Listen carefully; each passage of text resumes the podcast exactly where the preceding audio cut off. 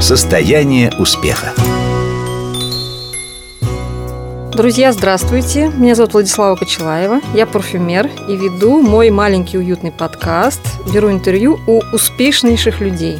Не медийные лица, но при этом люди, которые построили свои системы, государства, свой бизнес, гармоничную жизнь. Люди интереснейшие, интереснючие, как я называю. И сегодня у меня в гостях настоящий морской волк, пират, бросающий вызов скучной жизни.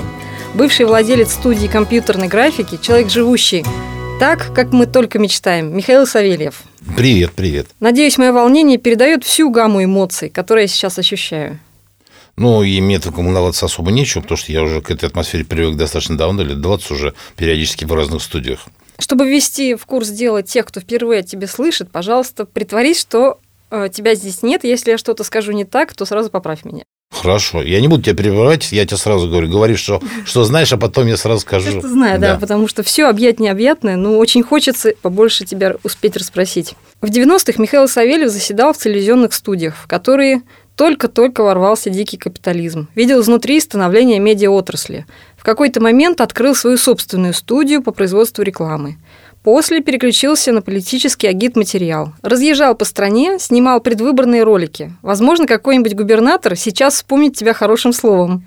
Поэтому вопрос о муках выбора. Ты ведь жил всем этим, но в какой-то момент решил и бросил. Как такое возможно? Ну, мои, вот ты правильно подметил, в моей жизни было три жизни. На самом деле четыре. Первая, когда я учился в Баумском институте э, на оптика. А потом на третьем курсе я открыл для себя компьютеры. И, собственно, в 91 году мы с моим другом с потока, с группы сделали одну из первых студий компьютерной графики в стране. Мы 10 лет этим занимались, потом мы эту студию расширили, стали делать не только компьютерную графику, но еще и снимать документальное кино, программы, межпрограммку и так далее. И все закончилось через 10 лет. У меня вообще тут такие вот этапы десятилетние. Да, все закончилось тем, что мы сняли кино с Джигарханяном и Безруком. Вот. В этом месте жизнь сама поставила точку, потому что стало понятно, что мы за эти 10 лет уже настолько как бы изработались вот в этой среде, что мне стало скучно. И дальше меня понесло, как бы дальше жизнь, как бы, да, нужно слушать себя и делать, что, в принципе, что хочешь, потому что жизнь коротка, как известно, да, и ее не вернуть никогда. И я поехал по стране, действительно, как бы занимался избирательными кампаниями в том или ином виде. Вот. А яхты, они как-то были все время немножко сбоку. Они пришли ко мне через моих друзей еще с телека, как бы, да. И они всегда были немножко сбоку. Я таскал на лодке своих друзей, мы ходили с ними в разных точках земного шара, вот, а потом случайным образом абсолютно. В 2006 году меня попросили мои знакомые привести детей из детского дома, и мы первый раз приняли участие в таком международном детском благотворительном проекте Kids for Freedom. И Красноярский детский дом «Самоцвет» приехал, и это было очень интересно для меня, потому что я видел как бы как детей, которых никогда в жизни не могли себе поверить в то, что это возможно, поместили в среду, и они преобразились. И, собственно, весь детский дом преобразился. И я подумал, что вот, наверное, эта точка, как бы, да, когда можно придумать нечто такое, что, а, чтобы уйти, уйти в море. Да. Потому что меня всю жизнь тащило куда-то в море. Не только в море, я всегда таскал, с самого детства таскал людей в походы какие-то. Когда мы уходили ловить рыбу, мы обязательно возвращались обратно други, другой дорогой, потому что также неинтересно ходить по одному и тому же пути. И вот в 2007 году звезды сошлись. Как известно, если что-то хочешь, они обязательно сойдутся. И мир меня потянул в море, в лодке, и я уже вот с 2007 года э, занимаюсь только этим, э, и надеюсь, буду им еще дальше заниматься. А в моей собственной жизни были поворотные моменты. Я помню свои страхи, боязнь нового. Где-то я шагала вперед, а где-то, если признаться, пряталась под одеяло. Как ты на все это решился? Вот как ты чувствовал себя в момент перемен? Как преодолевал свои страхи? Потому что мы люди все равно все чувствуют одно и то же практически. Это такой прям вопрос, прям сразу в лоб. А, действительно, это очень страшно, потому что ты уходишь в абсолютно некое новое направление. По сути, ну, ты не рушишь то, что было, и то, что достигнуто, да, но у тебя чистый лист. И это реально страшно сесть и... Это как стихи начать писать или книгу начать писать, потому что люди боятся самого процесса, что у них ничего не выйдет, да. И вот э, я дважды это делал в своей жизни. И на самом деле жизнь тебя сама ведет. Если тебе это надо, это в твоей жизни случится обязательно. И нельзя хотеть сразу всего. Это невозможно. Э, для того, чтобы нарисовать картину, нужно сначала нарисовать линию. И э, вот так вот линию за линией ты рисуешь на, на том листе бумаги, который ты перед собой положил, то, что ты хочешь. Э, не все получается. Иногда в линии бывают кривые, и ты начинаешь стирать их, да. Но если ты что-то хочешь, то, скорее всего, все и случится. Главное не копировать никого. Главное делать то, что ты хочешь сам и от души. И тогда у тебя, ну, так или иначе все случится. Шагнуть в новый мир это действительно очень страшно. Поэтому, конечно, женщины в меньшей степени на это готовы в силу того, что они должны хранить очаг, они должны хранить семью, заботиться о детях. А нам, мужчинам, что остается? Ходить в море. А есть какие-то слова, какие ты сам себе говоришь, когда страшно, когда вот не хочется, либо вот, ну, вот, вот это неприятное чувство. Вот сам себя как подбодриваешь? Недавно совсем это у меня появилось. Раньше меня этот страх, он меня зажимал очень сильно. А я как бы действительно боялся и как бы думал, что... Но все получалось. Странным образом все складывалось. И тьфу-тьфу, вот, но каким-то образом странным, даже как бы ситуация, когда уже казалось, что все совсем провал, оно каким-то образом выруливало. И в очередной раз, попав в эту ситуацию, я подумал, все же все равно случится хорошо. И я вывел такую странную формулу «Бог поможет». Вот нечто, да, я в Бога-то не верю, в общем, но нечто помогает. Я думаю, что помогает энергетика, помогает хотение сделать. И я теперь совершенно спокойно во всякие эти истории залезаю. Мне мои как бы партнеры все время говорят о том, что я их пугаю тем, что я все время им что-то подбрасываю как бы какие-то проблемы, да, которые необходимо решать. А я им говорю, слушайте, ну не рассказывайте мне про проблемы. Про проблемы это я и вам сам расскажу. Вы сделайте так, чтобы этих проблем не было. В конечном итоге все решается. Поэтому не надо бояться. А под лежачий камень вода не течет. Если ничего не делать, ничего не будет. И мне кажется, что вот если в нашей стране чем больше будет вот людей, которые будут хотеть что-то сделать, тем быстрее мы как бы из этого кризиса выйдем. Другое дело, что, конечно, нас там окружающий мир немножко поддавливает, да. Но даже в этом окружающем мире все равно вот у меня очень много знакомых, которые так или иначе наперекор всему делают то, что хотят. Они живут как хотят. Им, наверное, сложнее, чем тем людям, которые ходят на работу и получают зарплату 5 и 20 да. А, они работают постоянно, круглосуточно, без выходных и праздников, а, но зато у них жизнь, она более наполнена, более интересная. Они могут сказать себе, все, в среду я на работу не пойду. И потом, конечно, они идут в среду на работу, но просто потому, что им туда хочется пойти. Вот это и есть, наверное, счастье, да, жить той жизнью наполненной, интересной, решая какие-то новые задачи, а не быть в конвейере, да, вот не в чьем-то или в чьей-то системе построенной не собой ведь наша страна, она устроена немножко по-другому, как бы, да, и нам все время жизнь доказывает, что быть в системе намного более интересно, чем быть вне системы, да. Но э, это как в Голливуде. Есть э, Голливуд, а есть студии, которые не интегрированы в этот Голливуд. И они снимают, может быть, меньше, но они снимают очень качественное кино. Там «Полет на гнездом кукушки» сняла студия, которая стояла рядом, как бы, да, она была независима от Голливуда, вот такого, большого Голливуда и там Ларс фон Триер, который снимает как бы кино наперекор всему, да, а, это просто некие другие вещи. Конечно, быть интегрированным в систему проще, но если твоя система дала сбой, тогда ты вместе со своей системой отправился в известное направление. И самое главное, что ты не можешь в этот момент перестроиться никуда. Ты зависишь от всей системы. А когда ты живешь вне системы, ты, с одной стороны, вроде как э, отвечаешь только за самого себя, и тебе сложнее. Но ты находишь способы коммуникации с ней. Ты находишь способы коммуникации с людьми, и ты очень мобилен ты очень э, легко перестраиваешься в зависимости от ситуации. А вот когда меня спрашивают, а как все устроено, я говорю, знаете, такое желе. Вот объяснить это невозможно. Это вот когда, когда у тебя каменная стена, ты в нее молотом бьешь, она разрушается. А когда ты молотом бьешь в желе, молот входит, выходит, а желе остается. Гибкость. То есть система управляет самый гибкий элемент. Да, она как бы она такая вот, в ней очень много э, степеней защиты и протекции, вот я бы сказал так. И свободы. Все и одновременно. Свободы, да, все да, одновременно. Да, Такие да, комплексные системы. Да, да, да. Состояние успеха. Миша, а есть то, почему ты скучаешь? Я имею в виду твой прежний бизнес на телевидении. Совсем нет. Я с ним э, периодически, как бы, значит, вот сталкиваюсь так или иначе. Ну, потому что люди снимают, как бы, да, э, то, что мы делаем. Я смотрю, как они работают. И я все время себя спрашиваю, а вот не хочу ли я опять вот вернуться в это? Мне иногда хочется.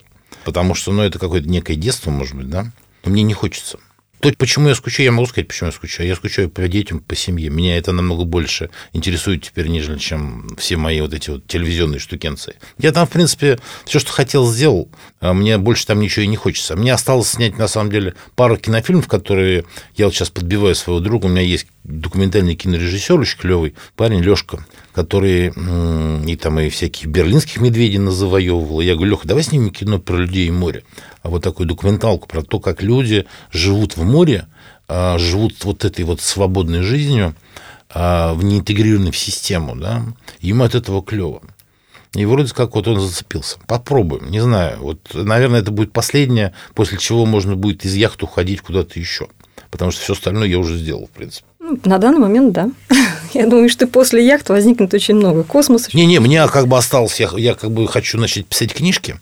А вот, э, у меня, в принципе, есть пара, но, э, значит, надо решиться. Ты пишешь прекрасно, ты вот, присылал мне свои рассказы. Ну, очень... вот как бы, да, просто это надо некий новый шаг сделать. Для этого надо все-таки вот э, закончить здесь. Потому что это такой большой очень отрезок моей жизни, важный для меня. Это, в общем, мое такое детище, и я его люблю за него в ответе, как за всех, да, как маленький принц. И поэтому, ну вот, мне кажется, я его так бросить не имею права. А как ты борешься с сожалениями по поводу упущенных возможностей?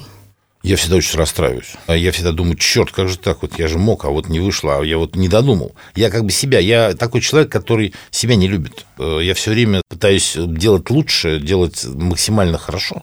Потому что, во-первых, я считаю, что это интереснее, как бы, да, для других людей. А во-вторых, э, когда я что-то не додумываю, не допридумываю и не доделываю, да, то я от этого очень страдаю. Вот. Но потом отпускает, как бы, да, потому что, ну, Катя следующий проект уже, и понятно, что невозможно зацикливаться на одном. Я просто это как-то себе в голове откладываю и добавляю потом в следующий раз реализую, если это возможно. У меня очень похожая ситуация тоже с парфюмерными композициями. Мне кажется, еще можно вот это было сделать, вот это, это можно было еще лучше. Как сказал один мудрый человек, э, главное, рисуя картину, вовремя остановиться. Это Потому что еще, еще штрих, еще здесь можно еще улучшить и перейти к следующей. Ну, вот главное, что человек потребляет продукт упакованный, и если ты в своих бутылочках будешь мешать эти ароматы до, до самой старости, то он никогда в жизни не получит готовый продукт. И тогда это будет никому не надо, ну, кроме тебя самой. Поэтому ты можешь мешать у себя там где-то в подвале для себя все, что хочешь. Но если ты где-то делаешь для других людей, а не для себя, то тогда тебе нужно иметь какие-то балансы. Вот балансы и по времени, и по деньгам, и по всему. Иначе это будет бесполезно и никому не надо. Вся наша жизнь – это баланс. И соблюдение баланса, наверное, самое великое тонкое искусство. А я могу сказать, что вот яхта меня этому как раз очень сильно научила. Потому что до этого я как бы всегда пытался максимально все напихать куда-то, да, а лодка, она очень быстро тебе объясняет, что много это плохо. Да? Должно быть все, вот, чтобы ровно было. Чем больше у тебя свободы, тем больше у тебя ответственности. Это все происходит через отношения с морем. И э, оно прям тебе вот прям на глазах показывает это все. Как только ты хочешь пойти подальше куда-то, да, ты обязательно должен дальше смотреть прогноз погоды, потому что там может быть шторм. Как только ты, значит, пытаешься запихнуть в недельный маршрут двухнедельный маршрут, чтобы больше людям показать, ты опять же попадаешь в шторм, потому что нет времени для того, чтобы отстояться и так далее. То есть, грубо говоря, лодка простыми способами, очень понятными тебе, объясняет философию жизни. Это, мне кажется, очень важно. Да, это очень важно. Я когда попала 9 лет назад в яхтинг, вот познакомилась с тобой, я тоже увидела, что яхтинг, лодка, команда, гонки – это материальное отображение нашей жизни. Да? Там сразу видно все. Даже написала статью про свои отношения. То есть на этом примере можно все объяснить тут же. Тут очень же все понятно, да. да. Учитывая течение, ветер, взаимодействие людей. Безумно интересно. Когда про человека говорят «морской волк», «пират», сразу вспоминается образ Джека Воробья – а для меня ты скорее похож на героя мультфильма «Остров сокровищ». Такой добрый бородач Бенгам. Цитата из мультика. «С детства был благовоспитанным мальчиком, играл в орлянку, связался с пиратами и покатился. Характер мягкий, не женат. Ну, Миша, ты счастливо женат, ну, у тебя прекрасная женат, жена, двое детей. Да. Вот. Я могу сказать, что вот я на радио и на телеках про яхты бываю э, нередко, и меня всегда поражает, почему-то у людей существуют конкретные прям стереотипы про яхты. Во-первых, если яхта, то это яхта Абрамовича. Есть намного более уже богатые люди в нашей стране, у которых тоже есть яхты. Поэтому яхта – это не только Абрамович. Вот, значит, мало того, надо сказать, что яхты, в принципе, вообще бывают разные, и у разных людей и на разный кошелек, и на разный карман, э, ну, обычный человек может продать свою запорожцу, купить себе яхту и получить тот же самый кайф от того же самого моря, что Ромар Накальевич, а может даже еще и круче. И вот «Пираты» – это, конечно, клево, и фильм «Пират Карибского моря», мне кажется, двинул яхтинг очень круто по всему миру. Но э, «Пираты», они, в общем, были злобные ребята. Они грабили, убивали людей. И я вообще нифига не пират. Да, в нашей стране как был клевый мультик про капитана Врунгеля, да? Угу. Вот я, наверное, капитан Врунгель. Скорее. Я как бы на самом деле не вижу здесь э, большого юмора, понимаешь? Мне кажется, что э, вот это конкретный стереотип, который очень сильно мешает на самом деле, да? Потому что, ну, что такое море? О, море – это пираты там, ну, и так далее. Это на самом деле не так. Море – это очень клево, это очень добрые а, люди, которые открыты для общения. И когда ты попадаешь в среду морскую, то первое, что ты видишь, что там совсем пиратов нет. Там рука протянутая тебе – это рука друга. Неважно, на каком языке человек говорит и понимаешь ли ты его, но он тебе всегда поможет на швартовке. И если у тебя что-то произошло, то, как правило, тебе все помогают. В этом смысле это среда, которая не заражена современными психологиями общения в большом городе. Да? Там не работает реклама. Там а, не важно, сколько у тебя денег в кошельке. И лодки бывают разные. И они бывают очень старые, они бывают новые. Но море всех объединяет. И вот в этом, наверное, ключевое отличие.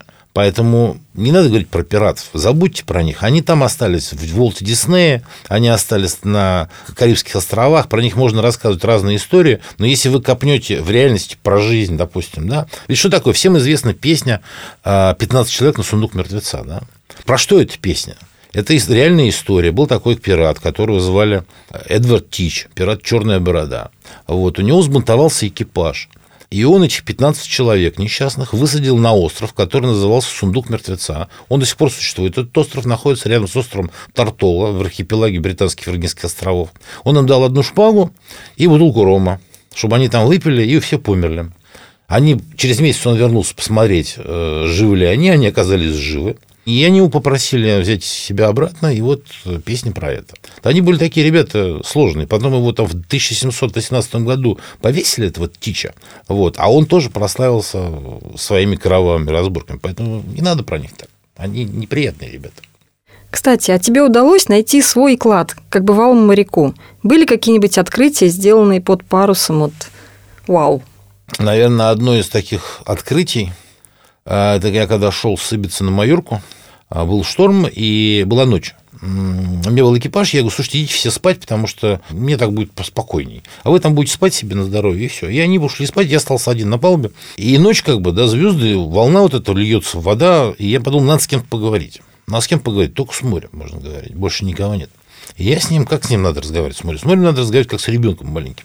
Я ему такой говорю, ну что ты вот плюешься, вот устал же уже, мне спать не даешь, себе спать не даешь, успокаивайся. И вот в таком ключе я с ним примерно ну, час, наверное, разговаривал. И оно через час, примерно через полтора успокоилось. Я с тех пор проводил такой эксперимент еще шесть раз. В разных точках. И во всех случаях он работал. Я не знаю, наверное, это течение обстоятельств. Но, наверное, может быть, и нет. Мне кажется, мы едины. Если ты знаешь, как с ним говорить, если ты его уважаешь, если ты понимаешь и принимаешь, что оно живое, потому что оно каждый день разное, оно каждый день другое, оно каждый день задает тебе вопросы, кто ты есть, и ты должен на эти вопросы отвечать, то оно тебя уважает, ты его уважаешь. И в этом смысле у вас все сходится. И это, наверное, самое главное открытие, вот, которое я для себя открыл. Да, мы единое целое, мы единое. Если уметь договариваться, если говорить мы одной крови, взаимодействовать и уважать, да, в первую очередь море требует уважения. А вот что море не прощает? Мне кажется, оно все прощает. Оно прощает ошибки даже. Мне кажется, оно не прощает, знаешь чего? Оно не прощает самоуверенности. Оно не прощает такого вот... Если ты нацепил корону, оно тебе это не простит. А если ты делаешь настолько, насколько ты можешь делать, да, то оно тебя простит. Все эти люди, которые растопырят пальцы, они, они ну, попадают так или иначе. А э, если ты пытаешься сделать хорошо, да, у тебя ничего не получается, да, ну да, в следующий раз получится. Вся наша жизнь, если жить как в море в нашей жизни, даже в городской, мне кажется, это тоже будет очень... Ну, я стал даже по-другому водить машину. после вот того, как стал ходить на яхте, потому что и там есть такая штука, называется хорошая морская практика. А, это такой свод законов неписанных, которые там в пять, там, допустим, там, женщины кораблю к беде. С чего решили? Или там в пятницу в море не выходить. Да, тоже, в общем, идиотизм полный. Но, видимо, что-то там в пятницу это было. И там есть такой закон номер один – быть, чувствовать себя ближе к опасности. Ну, то есть перестраховываться как бы, да. Угу. То есть э, на МКАДе в пол газ не дает, чтобы 350 километров ехать. Хотя, конечно, машина-то, может, и позволяет, там, Феррари, да, но черт его знает, может, там кто-то на Запорожце едет. То есть вот это вот ощущение, как бы, да, то, что из-под троллейбуса может выскочить человек, оно у тебя должно быть. И море этому очень хорошо учит. Поэтому, э, если ты имеешь возможность не ракерить и прогнозировать наперед, как бы что ни вышло, ведь самое главное, там безопасность, на самом деле везде самое главное безопасность, да? Я когда-то давно в свое э, телевизионное время делал фильм по заказу Боинга для летчиков. А фильм был посвящен тому, что если ты чувствуешь, что ты не можешь посадить самолет, уходи на второй круг. Потому что оказывается, что 70% катастроф при посадке происходит из-за того, что летчики боятся того, что о них скажут их коллеги, если они не посадят самолет с первого раза. И вот, собственно, весь фильм был посвящен этому. Здесь то же самое, да. Перестраховывайся. Безопасность превыше всего. Это да, тоже вот некий жизненный опыт, который говорит о том, что вот, а меня яхты этому научили. Я же тоже себе одевал корону раньше. И я как бы такой, ха, и сразу я попадал в ситуацию, когда надо заплатить денежков. Я все умею, и сразу, оп, вот море, да, море учит, как в жизни. Очень хорошо. Очень хорошо. Потому что когда даже я закончила твою яхтенную школу, стала шкипером на лодке, после этого ощущение, что 360 градусов надо смотреть все время, и для вождения на машине мне да. тоже пригодилось. То да. есть я еду, смотрю не перед собой, я смотрю на 360 градусов автоматически. Думаю, это тоже очень хороший урок даже вот в обычной жизни для соблюдения безопасности, потому что этому не учат на земле. Здесь же как бы вот когда идешь, допустим, на лодке, да, какой-нибудь паром, который едет со скоростью там 50 км в час сзади, да, он возникает из ниоткуда. И то такой хопа, и тебя там... Его 200... не слышно. Его не слышно, да. И там 200-метровое судно, которое несется с адской скоростью. Если ты этого не контролируешь, то все, Поэтому корабли и сталкиваются, потому что люди халатно относятся к своим обязанностям. Хотя море большое, корабли нашли друг друга, да?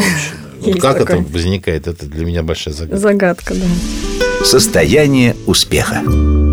Миша, ты пришел в яхтинг в начале 2000-х. Тогда этот вид спорта был, мягко говоря, малодоступен для широкой аудитории. Теперь абсолютно любой, кто сейчас слушает этот подкаст, может встать, поехать на Пироговское водохранилище или на Новую Ригу в Сохо с учебными лодками и за небольшие деньги поучиться мастерству хождения под парусом. Что затянуло лично тебя в яхтинг? И какими словами ты бы вовлек всех, кто присоединился к нашему каналу? Ну, в яхтинг меня вовлекло, естественно, Джек Воробей. Тогда еще, правда, его не было, но вот эта вот мечта была.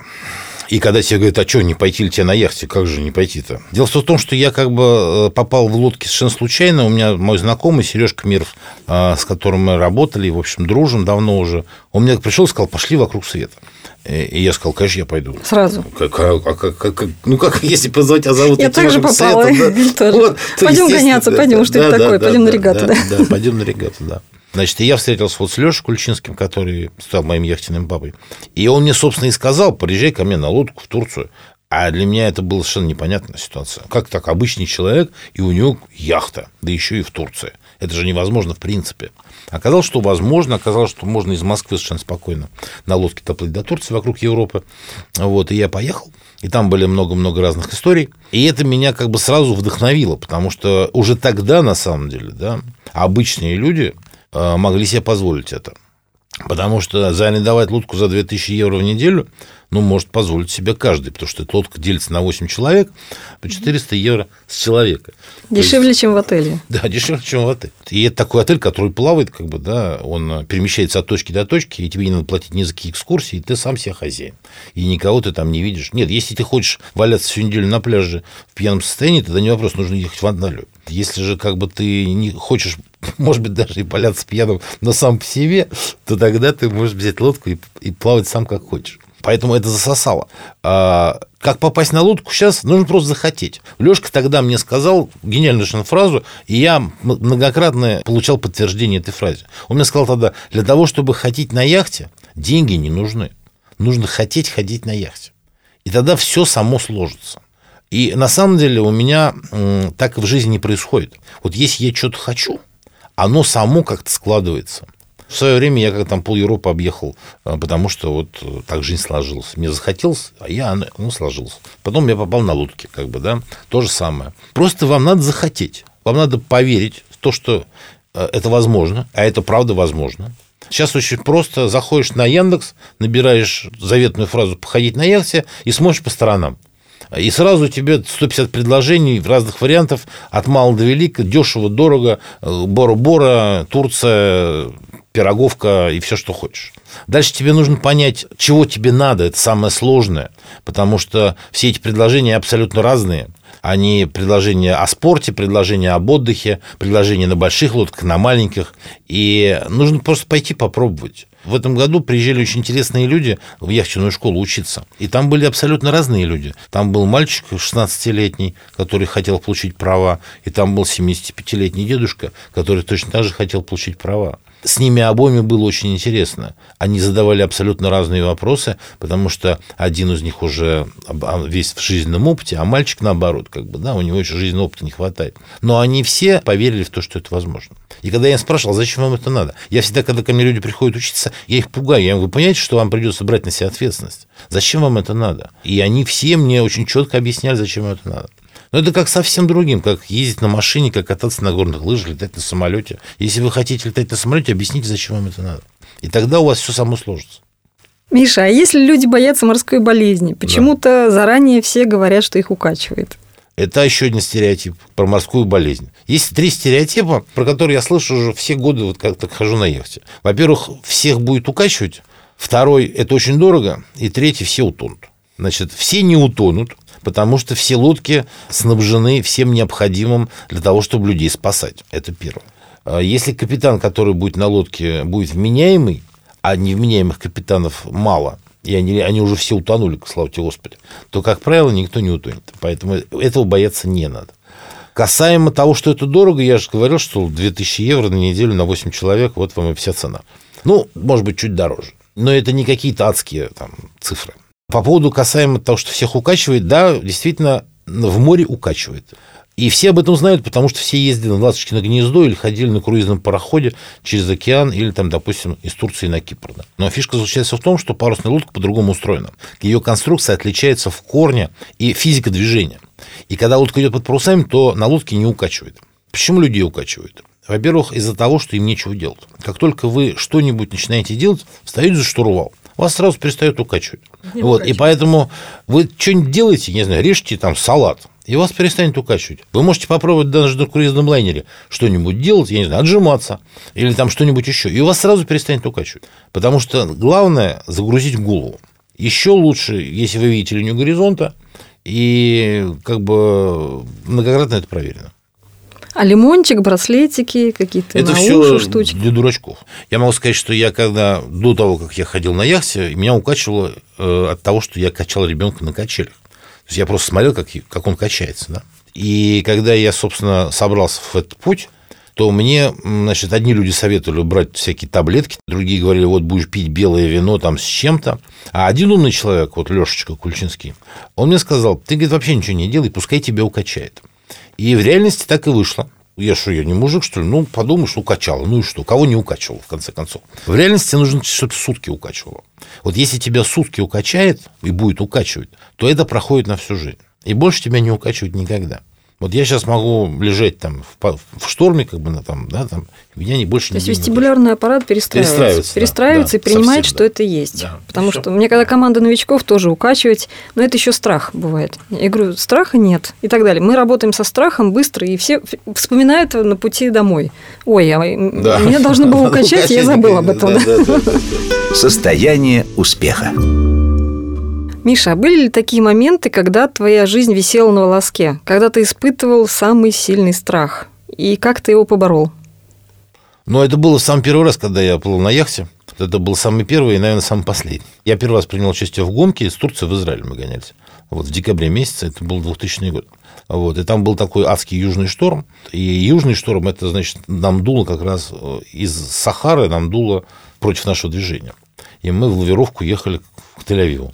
Вот, и там, значит, были смерчи, песок на зубах из Сахары, э, значит, молнии, э, дождь.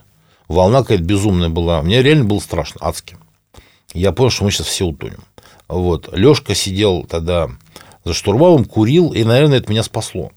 А, потому что он курил, говорит, а что, говорит, вы тут все такие разнюнились-то? Все же отлично, говорит, вода, говорит, льется. Ну-ка, закури мне еще сигареточку, говорил он. Я ему закурил, вода прилетала, сигарета тут же, значит, тухла, и мне приходилось закурить новую. И таким образом он меня вот за этим делом, как бы, да, дурным, значит, он меня, в общем, спас. Потому что ситуация была какая? Я вдруг понял, что все, как бы я не могу сбежать никуда, потому что вокруг одна вода. И я клял себя на том, что э, я сюда поехал вообще в принципе, потому что мы сейчас все утонем, и все. И когда мы пришли в Израиль, утром все рассыпалось, был штиль полный, солнце, 25 градусов. В море все так, да, там, через час у тебя ужас, а потом раз опять и, и праздник. И пришли как бы в, это, в Герцлю, то я понял, что все эти люди, которые ходят по берегу, они вообще всего того ужаса не видели. Потом мы, собственно, еще оказалось, что мы заняли третье место, потому что большинство лодок снялось с гонки, а мы, значит, вот на последнем вздыхании приехали. Круто. Вот, значит, и, собственно, тогда мы вышли вот э, на сцену, а я же, представляешь, да, я же как бы был этим самым, да, человеком-телевизором, да, то есть я брал интервью, у меня была камера, я смотрел всегда в окуляр, а тут ко мне приезжает камера, и я смотрю в объектив с другой стороны. И у меня израильское телевидение берет интервью, потом посол России жмет руку, а потом мы с флагом России выходим на награждение. И для меня вот это, я первый раз в жизни гордился флагом. Что я вот русский, как бы, да, вот мы такие, нам все говорят, ну, вы вообще вы даете. За честь Родины, За да. честь Родины. Это, на самом деле, очень крутое ощущение. Очень крутое. Очень крутое ощущение. И дай бог всем вот это ощутить. И все, и с тех пор, как бы, да, вот с, с той ночи, как бы, да, когда реально было очень страшно. Ну, потому что первый раз. Страшно всегда первый раз. Потом уже, ну, это уже было там, ну, ну было еще. Да, я как бы особо не лезу глубоко Потому что я потом ходил на следующий год, еще через год ходил, было все попроще. Хотя тоже был шторм неприятный, потому что там в декабре всегда южак дует и неприятно. Но я для себя понял, что, что вот мне не надо какую-то там глобальную планку да, перепрыгивать. Я э, живу той жизнью, которую я делаю и хожу туда, куда мне нравится, да. А в рамках той погодной ситуации всегда э, я выбираю как бы те, те времена, когда нормально, да. То есть ощущение полной внутренней свободы во всем. Ну, не совсем, конечно, мы зависим от прогноза погоды. Да, зависим, да? ну, вот но хочу это сюда, как бы не какие-то глобальные вещи, да. Да, такие. только яхтинг дает возможность перемещаться без границ, вот куда захотел, туда и пошел на Да, лодочке. да, да. По земле это невозможно. Потому что на море нет границ. И даже когда идешь на лодке э, в Грецию, да, ты можешь в Грецию не выходить, но ты пересекаешь греческие территориальные воды, и заходя внутрь Греции, ты вроде как в Греции. Я в Греции. Воздух, воздух и водофон-то греческий работает. Да, и между людьми тоже стираются Да, да, границы. да, вот да, самое конечно. главное это вот люди на море, потому что люди отбираются особой породы, вот то, что я называю, да, то есть люди, которые на себя умеют брать ответственность шкипера, да, в первую очередь, то есть от- отвечающие за жизнь людей, отвечающие за лодку и за все. Миша, а чего ты боишься в настоящее время? Я вот собрался идти пешком в Камино. Я в этом году много очень ходил на лодке и решил пройти пешком. Э, Хочу пойти э, из Португалии в Испанию, в город Сантьяго де Компостела. Там такой есть маршрут пилигримский. Вдоль океана пройтись. Я, во-первых, никогда не был в Португалии, а вот, во-вторых, хочу посмотреть на океан с, вод- с- берега, да. Вот. Там еще такое есть место Финистера, это край земли. Фиништера, да. Вот, то есть конец, край земли. Это самая западная точка Европы. Дальше уже только море. И, собственно, что боюсь? Боюсь, что что-нибудь произойдет в этом. Ну, мы будем идти по 10-15 километров в день, поэтому, в принципе, нормально. Ну, земля Вот. твердая, не утонешь, да, да, да, не укачает. Да, да, да, да. Боюсь, что что-то произойдет в экономике мира, и вот этот мир может мой перевернуться в очередной раз. Но я уже многократно это переживал, мир многократно переворачивался, как айсберг, и все равно так или иначе я находил способ выживания. Какими навыками нужно обладать, чтобы не просто загорать на палубе, а даже попробовать посоревноваться в регате и что-нибудь выиграть? Да никакими навыками не надо обладать. Надо просто захотеть поучаствовать в регате, и все. Мы, собственно, в 2007 году, и когда создали эту регату нашу первую, да, а, идея была как раз в том, чтобы дать людям возможность погоняться тем, кто вообще никогда в жизни этого не делал. То есть яхта доступна каждому. Вот это как бы ключевой момент всего, да. Если вы хотите попасть на яхту, приходите, и у вас найдется вам дело. Даже если вы ничего не знаете. Вы просто в процессе отношения с яхтой, общения с яхтой, с экипажем, так или иначе будете для, себя открывать новые какие-то пласты, да, и вам дальше станет понятно, что здесь делать, да, зачем тут эти веревки, зачем тут блоки, как это все устроено и так далее. Если вы захотите стать капитаном, вы пойдете в яхтенную школу, научитесь, вас научат, и дальше вы будете сами ходить, да. Если даже вы ничего не знаете, то вам всегда найдется дело. И это дело будет не лежать на палубе. Поверьте мне, потому что тех, кто лежит на палубе, их, как правило, выбрасывают за борт, чтобы они место не, не занимали лишнее. Ну, это я так шучу. Вот, значит, а на самом деле, и даже лежать на палубе, это тоже дело. Потому что, во-первых, в некоторых, в некоторых случаях надо лежать на палубе, а в других случаях, когда красивые женщины лежат на палубе, это эстетика, а это тело становится еще лучше. Да, это тоже есть большой смысл. Конечно. Для меня парусная регата – это дикая стихия, это прежде всего друзья, это полное переключение мозга от вот житейской жизни, от проблем, от города, от бизнеса. Полнейшее переключение. Телефон выбрасывается, мы гоняемся.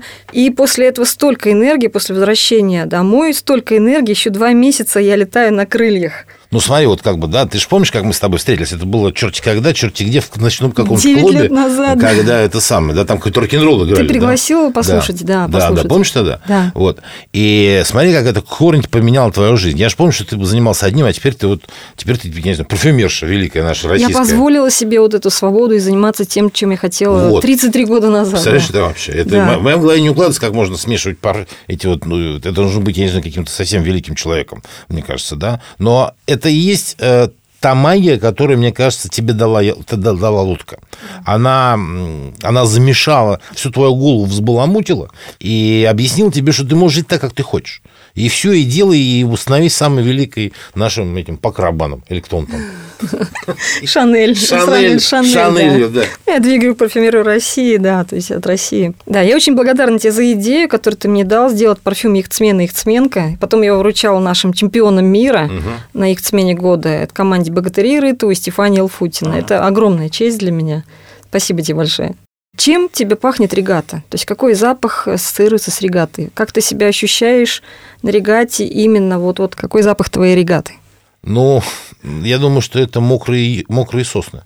Вот э, как бы когда просыпаешься утром, вылезаешь, э, регаты все-таки проходят в основном, те, которых я принимаю участие, они проходят осенью или весной, да, и это вот роса э, и сосны, запах чуть-чуть моря, значит, и ну, такое вот, я не знаю, если вот сосны поливать из шланга, да, вот это вот она так для меня пахнет. А энергия, драйв? А, я не понимаю, что такое энергия, драйв. Как бы многие говорят, что я два разных человека. Вот я как бы там, и я как бы вот, вот здесь, да. И поэтому я себя там не помню. Там я только там, когда вот мне часы там да, работают э, на, на руке. Как только мы закончили, у меня куча вопросов к самому себе, и все. И как бы дальше я опять стал спокойным. В тот момент, когда мы гонимся, я не, я не помню.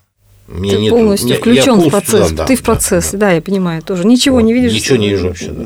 Ни о чем не думаю да, даже. У меня только вот э, это самое, только э, как это называется, технология как бы да работы. Подходим, подходим к знаку, значит надо сейчас это, значит надо то, надо хэштаг набить, это то все, это же целый этап. Следить за командой да, да, еще, да, каждому, конечно, чтобы да. пальцы в лебедке да, не совал. Да. Посмотреть, чтобы каждый был в безопасности в первую очередь, да, плюс еще тактика, плюс У меня сейчас, еще кстати, была очень, очень смешная история, ну, для меня, в общем, показательно. У меня сейчас была девочка, она в галсе гоняется, э, не баковая, она на, на грудь стоит, да, и она приехала такая, ну, типа, она, она надеялась, что она тоже будет на грудь, и ей говорят, вы будете баковой, потому что, значит, то есть на носу те, кто чаще всего гибнет, как я им говорю. Вот. У нее, значит, глаза были... Потому что она первый раз пошла на бак, еще на большой лодке, значит, э, генайкер, то все, ответственность такая, значит. И у нас долго с ней не складывалось. Вот э, я видел, что как бы она не может вжиться в эту роль, как бы, да, для нее это сложно, и она за это меня, в общем, не очень сильно воспринимает. То есть она считает, что я как бы делаю неправильно. И у нас не клеилось в начале, как бы, да, у нас были проблемы вообще в принципе, лодка не, не хотела ехать. Но раз за разом мы ехали все лучше, лучше, лучше, лучше. И в последней гонке мы приехали там уже третье. То есть нам не хватило, как обычно, еще там 4-5 дней. секунду. Да, да, да, 4-5 дней для того, чтобы уже начать ездить нормально. Да? И в конце, э, когда мы уже поехали, поехали в призы, да, то стало понятно, что вот все сложилось, экипаж сложился. Да? И она потом мне писала, что огромное вам спасибо за то, что вот вы меня поверили, и я теперь таким обладаю там великим опытом. Ведь э, езда на яхте – это командная история. Твоя задача каждый раз сложить из абсолютно разных людей пазл, да? И этот пазл, он каждый раз абсолютно разный. Но в этом-то и кайф. Красота и большая мудрость. Да, ты их переставляешь как-то, с каждым нужно по-разному поговорить, у каждого найти какую-то свою мотивацию, выбрать из них самого сильного, самого менее задающего вопросы, самого ответственного, самого там тонкого и так далее. Поэтому это очень такая... Как человек еще видит, как слышит, воспринимает информацию, Да, сколько да, у него время для принятия решения, Да, прям да. по секундам, да, вот это долго думает, он аналитик, да, этот затейник, это нужно быстро, можно Вот. быстро, да. Мы сейчас как бы вот когда последний раз гонялись, я делал все время ошибки, потому что я как бы не верил в экипаж. То есть они у меня паруса снимали быстрее, чем... То есть я делал все заранее, да, чтобы они успели. А они снимали так все быстро, что можно было еще там, не знаю, там, 5 минут ехать. И это приводило к тому, что мы проигрываем на это. Вот. А потом, как бы, ну, вот, каждый раз это для меня тоже, как бы, в общем, тоже учение. Каждый раз новая Да, история. да, да. Новая история, потому что экипажи новые, и, соответственно, с ними пока сработаешься, а потом раз уже все прошло. Мы Да. только все поняли, почувствовали то, что это зависит от нас, от, от нас, от всех. Да. Мы подружились, яхтинг сближает, очень, Да, очень да, близкое общение. Потом встречаются люди на земле, не могут расстаться с большой радостью, с удовольствием. Даже через несколько лет ощущение, что вот мы только расстались.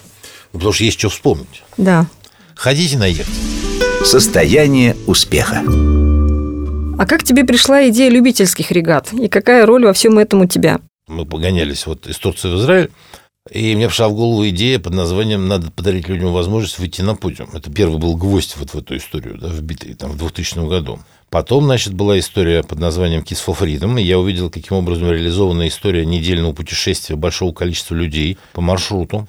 А, Значит, э, мне же параллельно рассказали про то, что проходят международные соревнования для любителей. И я подумал, вот оно все сложилось. Значит, э, я приехал в Москву к Леше Кульчинскому и сказал, Леша, давай делать регату э, для обычных людей, для тех, кто только мечтает о море. Он сказал, что это никому не надо. Э, Я уехал заниматься там своими выборами в город Томск. Вот. А он в январе мне звонит такой, говорит, ты знаешь, вот тут, короче, заказали мне регату. И я сказал, это звездный час. Сейчас мы всех, всех как бы и, и замутим все. И в 2007 году мы придумали название «Русская парусная неделя». И, собственно, с этим названием уже 13-й год идем вперед. И два раза в год 26 регат провели, 27-я будет в мае. Так что, пожалуйста, добро пожаловать на регату, открывающий дверь в мир яхтинга. Какие основные вехи становления яхтинга в России? Ну, смотри, как бы, значит, в советское время я, к сожалению, его совсем не застал, в силу того, что я занимался те, в те годы, как бы ходил в школу, играл на гитаре, и, в общем, мне яхтинг был совершенно неинтересен. Ну, потому что я, во-первых, не знал, что он возможен, да, поэтому он прошел мимо меня.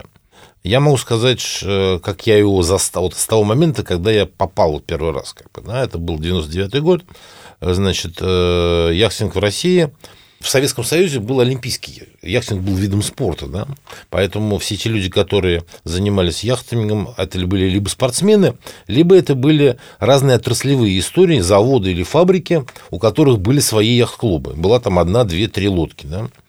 Вот. Очень много яхтами занимались студенты. Самый известный яхтенный институт МФТИ, да, он находится в Долгопрудном, где находится огромное количество яхт-клубов, поэтому сам Бог велел этим студентам заниматься яхтами. Мы, кстати, сейчас в МФТИ э, делаем совместную яхтенную школу. И к моменту вот моего попадания на лодку в деревню Капустина, э, напротив Капустина находится яхт-клуб «Буревестник». Это самая такая центровая точка значит, в, те, в те годы, я думаю, и сейчас, именно моторных яхт. И тогда яхтинг делился на две части. Значит, тех людей, которые, значит, все стояли в яхт-клубе «Буревестник» и ездили на больших моторных яхтах, и все остальные, которые, значит, катались на, на, на чем ни попадя, вот в этих вот маленьких яхт-клубах. Да, это было вот начало, как бы, значит, там, 99-й год. Леша Кульчинский, мой яхтенный папа, они создали вместе с двумя своими партнерами, Сашей Роговым и Анатолием Житниковым, первую компанию по сдаче яхт в аренду. То есть можно было заарендовать лодку, она называется Маринру, она до сих пор существует. Собственно, они организовывали поездки первых россиян э, отдыхать на яхтах в разные точки земного шара. Тогда же, как раз вот когда мы принимали участие в гонках из Турции в Израиль, Лешка умудрился договориться с таким известным турком Джумуром Гекова о том, что Маринру будет представлять интересы э, школы Джумура Гекова в России. Вот. И таким образом в Россию пришли международные права IUIT, которые теперь выдают 40 яхтенных школ в России. Да? Ну, все это развивалось насколько это возможно. Все было очень кисло. Да? До момента, когда, собственно, в 2007 году мы не запустили вот регату Вольво. То есть в России до 2007 года яхтинг был а, для яхтсменов, вот так вот. Для тех людей, которые знают о том, что это возможно. Вот. А в 2007 году мы изначально как бы придумали историю яхтинг для тех, кто только мечтает, для тех, кто не знает вот так вот. Да? Я тогда сказал, что мы не будем работать с яхтенными СМИ, мы будем работать только с неяхтенными СМИ, чтобы писать для тех людей, которые ну, как бы обычные люди, да, и мы постарались убрать из лексикона все адские вот эти яхтенные слова и говорить на, на уровне там вот это синяя веревочка, красная веревочка и так далее, чтобы людей не пугать. Потому что, ну, когда люди первый раз попадают, они ничего не понимают в этом. И тогда их смены нас первый раз сильно не полюбили. Потому что мы как бы ну, обесценили, что ли, да, вот их знаем. И на самом деле это не совсем так, потому что наша задача была вовлечь, да, и, собственно, мы до сих пор этим занимаемся, именно вовлекаем, да. И это было такое начало вот такого движения. Потому что когда к нам поперли люди, а, которые мечтают о море, да, их же больше, чем тех, кто сменах, вот, выяснилось, что они могут себе это позволить. Вот. И мы через год запустили с РБК российские бизнес-регаты. Вот. Это был такой проект более серьезный. Не то, что более серьезный, он был более богатый, скажем так. И мы его до 2014 года делали совместно, потом просто там уже кризис и все остальное прочее. А в 2007 году, тогда, когда вот мы запустили первую регату свою, так вышло, что на самом деле, вот ты будешь смеяться, а, ну, если вот сейчас вот все внимательно разложить, да, то так получается, что вот к этим неким загибаниям пальцев я так или иначе имел отношение. Да. Сначала мы запустили первую регату любительскую, потом мы, значит, продвинули очень сильно яхтинг в СМИ, потому что с помощью РБК мы могли меняться там по бартеру разным как бы другим журналами, газетами, и таким образом люди поперли, да. У нас появились конкуренты, которые стали, значит, нас там тоже сжать, давить, да, вот. И следующим этапом было то, что у меня друг уехал жить на Кипр, и он говорит, давай что-нибудь на Кипре замутим, а я говорю, давай сделаем маленький флот. Давай купим маленькие яхты и будем устраивать там выставочные гонки прямо вот в заливе города Павс. И таким образом появился первый флот монотипов гоночных. И параллельно с этим, буквально через полгода, и опять ты первый, появились опять в Галсе вот эти вот СБшки, появились у Мишки Кондратьева и у Кати Скудиной на водном стадионе появились вот эти платушки 25-е, да, а, потому что как только на Кипре этот флот возник, стало понятно, что люди начнут ездить туда. И они, естественно, сразу это дело сориентировались, и молодцы, очень хорошо, что теперь так бы едут не на Кипр, а все в России происходит. Супер. Вот, потому что до этого момента были только э, эти самые эмки, да, в Пирогово, но эмки – это шверботы, которые переворачиваются. Это реально как бы, в общем, так такое стрёмное немножко. А это реально килевые яхты, очень здорово. Вот, значит, и я, в общем, считаю, что я тоже каким-то образом двинул эту тему в России. И народ поехал, и теперь яхта стала доступна, да, то есть, что там, теперь нужно приехать в ГАЛ, заплатить там 2500 рублей, и вот тебе, пожалуйста, катайся и на здоровье, да. Ну, сейчас людей сильно больше. Я думаю, что там приложила руку и Сколково ко всему к этому, да, и всякие университеты синергия, и сейчас как, уже много, очень много людей. Корпоративы сейчас поехали. И люди едут, едут, едут. И слава тебе, Господи. Учитывая то, что мы маленький уютный подкаст слушают люди далекие от яхтинга, которые не знают термины, названия, ты можешь показать общую картинку, как проходит соревнование? Конечно, это как бы большой детский пионерский лагерь для взрослых. Вот, люди одевают шорты, майки, а, приезжают к нам а, разными путями. Вот, э, и мы не вздаемся, кто это вообще, что это за люди. Да? Они приходят, э, мы их грузим на лодке, либо они сами на них садятся. Каждый день они гоняются днем, вечером у них там программы, питание, проживание на лодке, либо в отеле. Да? Главное, ключевой момент всего, это на самом деле даже не гонки это общение внутри себе равных по духу, да. То есть кто к нам приезжает? К нам приезжают активные, интересные, богатые и не очень богатые, и очень бедные, и разные, да, но они все объединены тем, что они все активно ведут свою жизнь, да. Таких вот валенков, которые там на диване или валяются, таких не нет. бывает. Вот. Значит, соответственно, как бы, да, ты приезжаешь, и вокруг тебя 200 еще таких же людей. Э, интересных, с которыми можно говорить, с которыми можно строить бизнес какой-то, у них что-то спросить. И они все открыты, да. В этом фишка, потому что, когда ты с ними встречаешься потом в обычной жизни, некоторых людей узнать-то невозможно. Точно, точно. Потому что это абсолютно как бы люди, которые там, не, там живут там где-то на какой-то вершине, а тут они вот, они обычные, и они абсолютно открыты. В этом главный ключевой момент, мне кажется, вот этих всех историй, да, когда ты создаешь площадку для отличного общения, дружбы, любви бизнеса для всех окружающих. И эта площадка всем комфортна. Вы люди приезжают именно, кажется, за этим. Ну и плюс, конечно, гонки. Гонки, они просчитаны таким образом, чтобы они не сильно уставали. Хотя мы экспериментируем над этим тоже. И иногда как бы докручиваем, иногда наоборот. Зависит все от ситуации. Главное, как бы, да, создать возможность людям пообщаться в том или ином виде они так или иначе как бы, да, общаются на предмет гонок. Кто-то кого-то объехал, у них там вот возникают вот эти вот терки по спортивному, что называется, да. И через это они как бы общаются друг с дружкой и открывают для себя друг друга. Вот и все. Лично для меня э, результаты гонок становятся настолько важны, когда я гоняюсь, вот, стараюсь серьезно гоняться. Мне важны результаты гонок, общение с командой, что на второй план отходит, там, что происходит с бизнесом и все остальное. То есть перезагрузка мозга происходит полнейшая. Ну, видишь, каждый для себя находит что-то свое в этом всем. Но главное, вот я как, я со стороны смотрю, да, это единое некое вот коллектив, да, а коллектив э, людей, похожих друг на дружку. Они могут быть там все по-разные по возрасту уже, да, но они все активные, они все в деле, они все как бы хотят, они все э, так или иначе берут на себя ответственность. И в этом смысле это очень интересная площадка для того, чтобы с этими людьми легко просто входить в взаимоотношения.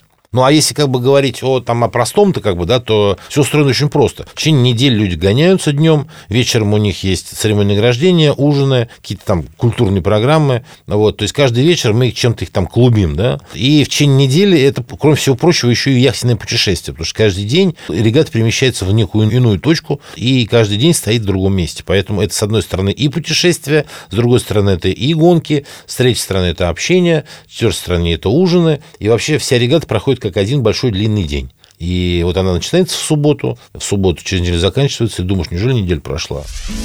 Состояние успеха.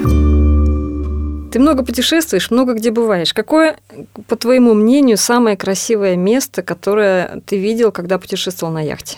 Во-первых, мест действительно очень много. И я не могу сказать, что я вот какое-то определенное место люблю.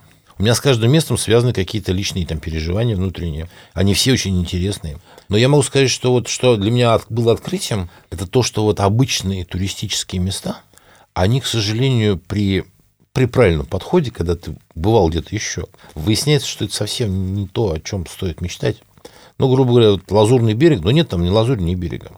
Чтобы посмотреть лазурь, надо съездить на Барбуду. Вот это лазурь вот, или там на Табаго бы, да, на Сан-Винсент и Гренадин, и посмотрите, какая лазурь там, и какой там берег. Вот там берег офигенный.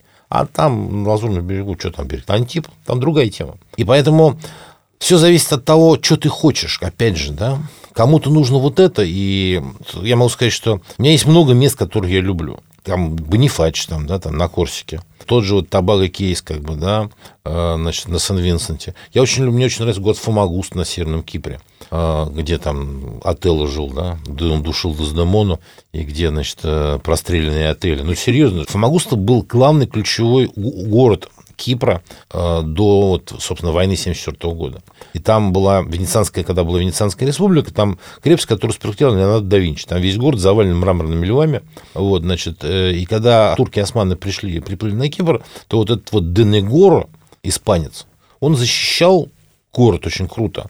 И когда его поймали, с него кожу содрали и повесили. И когда Шекспир приехал э, на Кипр, узнал всю эту историю, он написал Отелло и по Отеллу поселил вот в это место, в эту самую Фомагусту. До 1974 года это был ключевой туристический центр Кипра, а потом, когда случилась война, то вся отельная зона Фомагусты попала в разделительную линию, и из этого возникл город Аянапа теперь на, на Кипре, вот на южной части Кипра, потому что это вот те самые ательеры, которые раньше жили в Фомагусте. И Фомагуст – это один из двух городов мира, в котором чувствуется боль войны. Второй – это Берлин, как бы, да, когда приезжаешь и видишь вот новые дома, стоящие среди домов 19 века, понятно, что когда-то на месте этих домов стояли старые дома, да.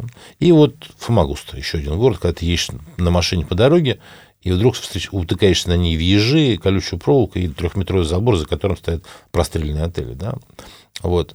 А Ты просто представляешь, как себе, как это было вообще, вот это все. Для меня путешествие – это не только способ, скажем так, посмотреть что-то, да. Для меня путешествие – это еще и способ представить, как, как люди живут, как они жили, да. Мне очень нравится Англия, вот, э, совершенно офигенная, вот, Южная Англия, все эти речки, там, лебеди и так далее. Мне очень нравится Германия. Я много где был, правда. Мне яхты позволили вот эту возможность, да. И, но у меня нету любимого места. Я люблю весь мир, наверное, вот так. Я люблю все те места, в которых я был. И я не могу сказать, что я могу какое-то выделить, да. Вот я приехал, и оно все самое красивое.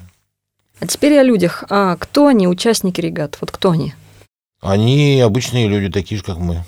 Они любят жить свободно, а, любят свободу выбора, наверное.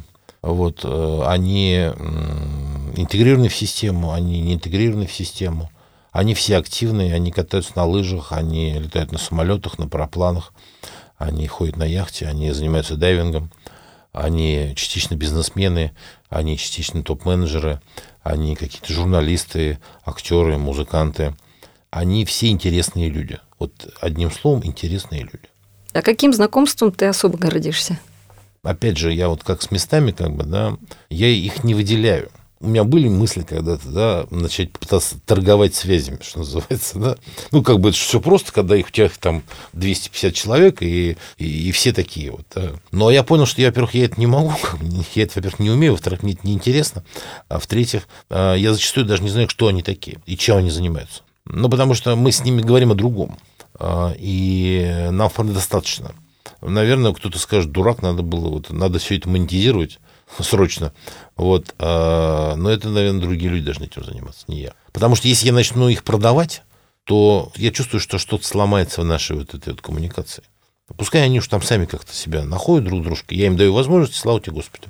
А я стою немножко в стороне, наблюдаю, и кайфуешь. Да, да, да. Вот да, это да. что я вижу, когда ты стоишь, смотришь на регату, вот ощущение, что ты просто вот живешь этим. Это какой-то твой созданный мир, сказка, воплощенная мечта. И вот видно, что тебе вот хорошо, и ты это все создал. То есть Знаешь, ты создатель этой атмосферы, что... да. Да, это, конечно, как бы круто звучит. Я создатель, я такой бог регаты. Да? Меня тут, кстати, недавно, тут, два дня назад в интернете вывесили, а вот это типа наш бог. И мою там фотку. Вот. Мне, во-первых, это не очень приятно, но я как бы люблю скромный человек. Да? Слава тебе, Господи, что все так сложилось.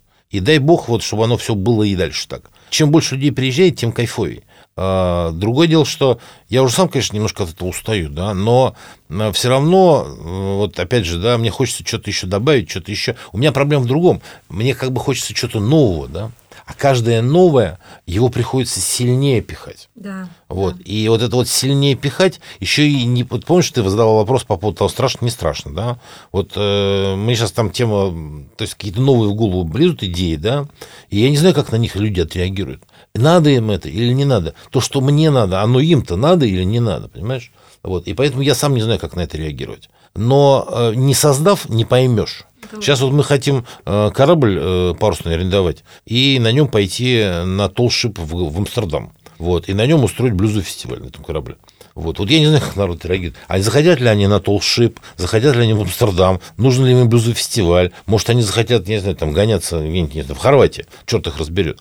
Вот. А может, и захотят, ну, не знаю. Но мне самому хочется пойти, пройтись по Амстердаму вот на этом парусном судне, да, еще и там, в руку, там с гитарой в руках. Мне кажется, это О, кайф. это как раз ты за бис э, Да, блюзовый Biz, да, фестиваль да, сейчас, да, да, да, да. Организовал, это тоже за бис, да? Да, да, О, да, продолжение. Да, это будет дебис акустика.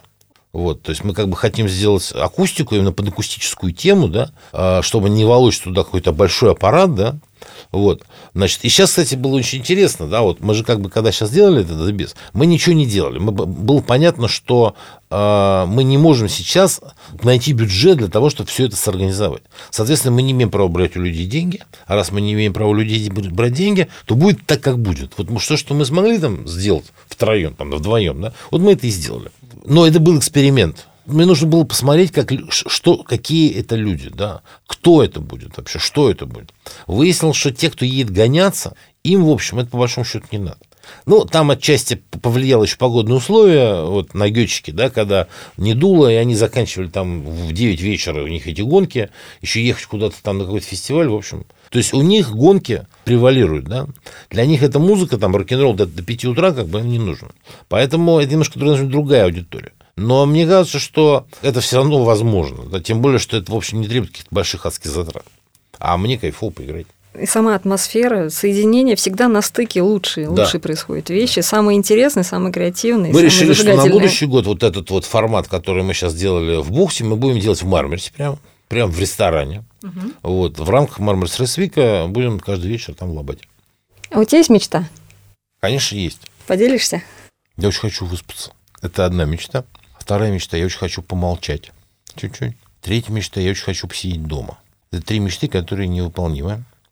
И я надеюсь, что все это воплощу хотя бы отчасти. То есть я высплюсь вот в этом вот камина. Еще мне очень хочется не ходить на яхте хотя бы неделю. То есть, грубо говоря, надо как-то немножко вот, не знаю, там, дачей позаниматься. Вот много тоже плохо, да, вот когда ты живешь этим всю жизнь, то э, тебя это на такой степени поглощает, что другой мир, он проходит мимо тебя. Э, Может быть, это я такой, да, мне хочется и того, и того, и того, и того. Но вот мечта, наверное, иметь возможность почитать книжку, да, Э, потому что у меня все время голова занята одним, вторым, третьим, вот. Но вот в приоритете семья и дом. Мы же вот как выехали, то есть по полгода живем там, э, значит, у моря, да, ребенок совсем другой. То есть даже любимое дело может уже надоесть немножечко. Как ты переключаешься? Вот какие-то такие есть свои собственные фишечки? Вот в том-то и все дело, что я не переключаюсь. И это, наверное, самая большая моя проблема. Я как бы такой человек, я как бы, если я занимаюсь чем-то, я как бы вот этим занимаюсь. Я не могу как бы вот взять и, и сказать, все, я, я пошел как бы вот.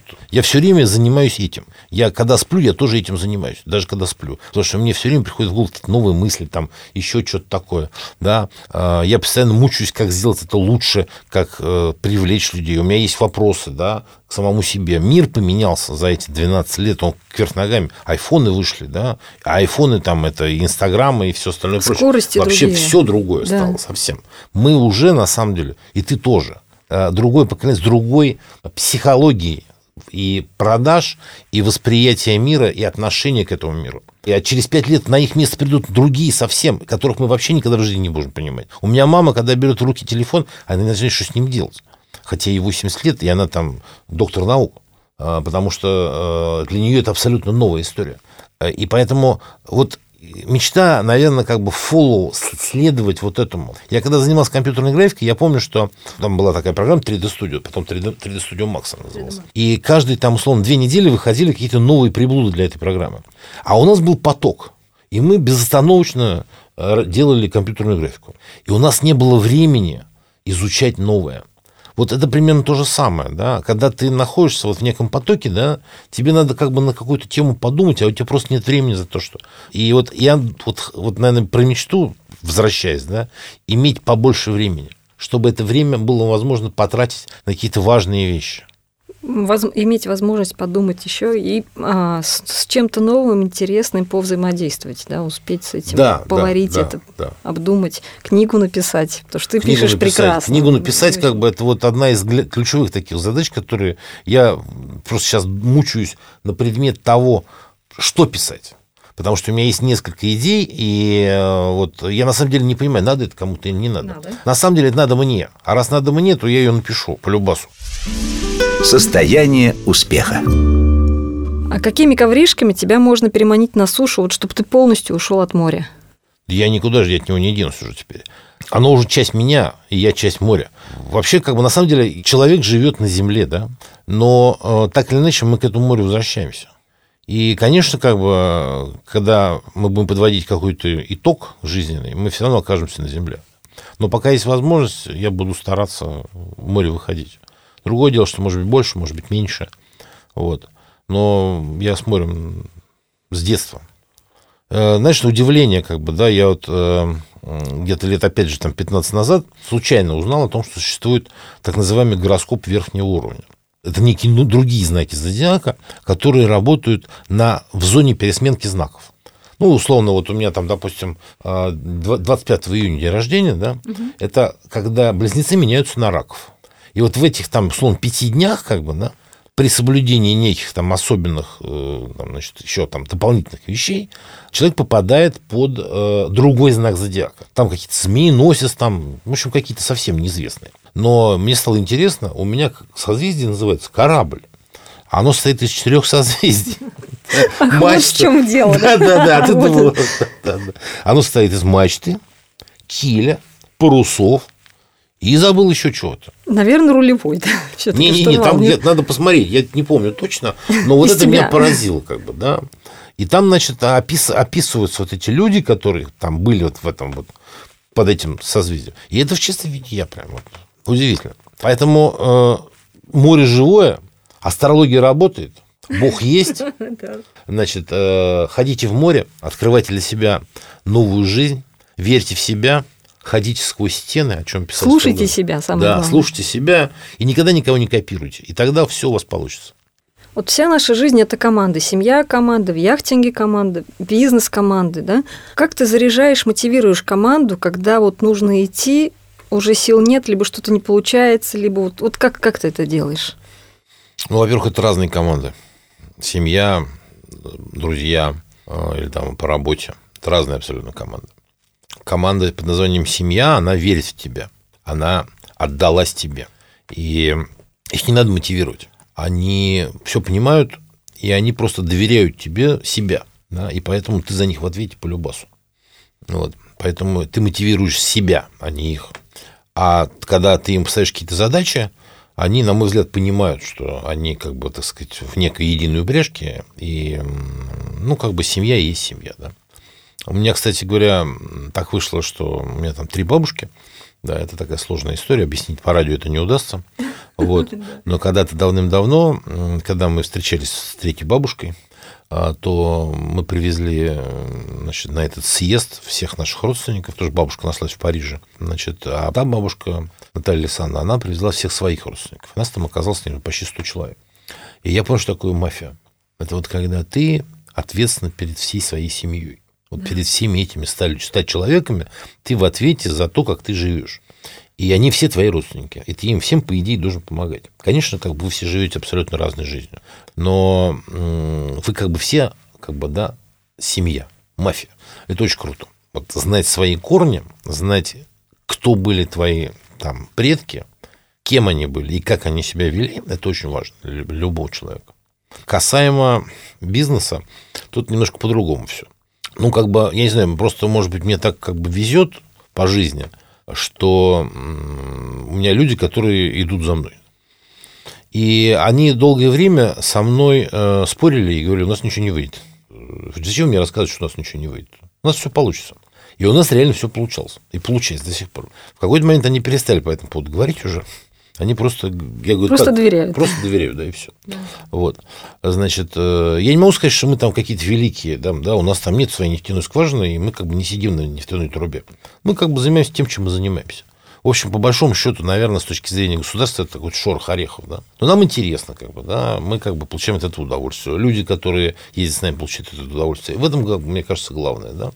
Вот. Поэтому я особых вот таких вот способов какой-то мотивации, да, я, во-первых, в это не очень верю, правда. Вот у меня есть куча знакомых всяких там бизнес-тренеров, которые, значит, рассказывают мне там про то, про это, про мотивацию. Я говорю, что вы мне рассказываете про мотивацию? Вы вот идите и продайте.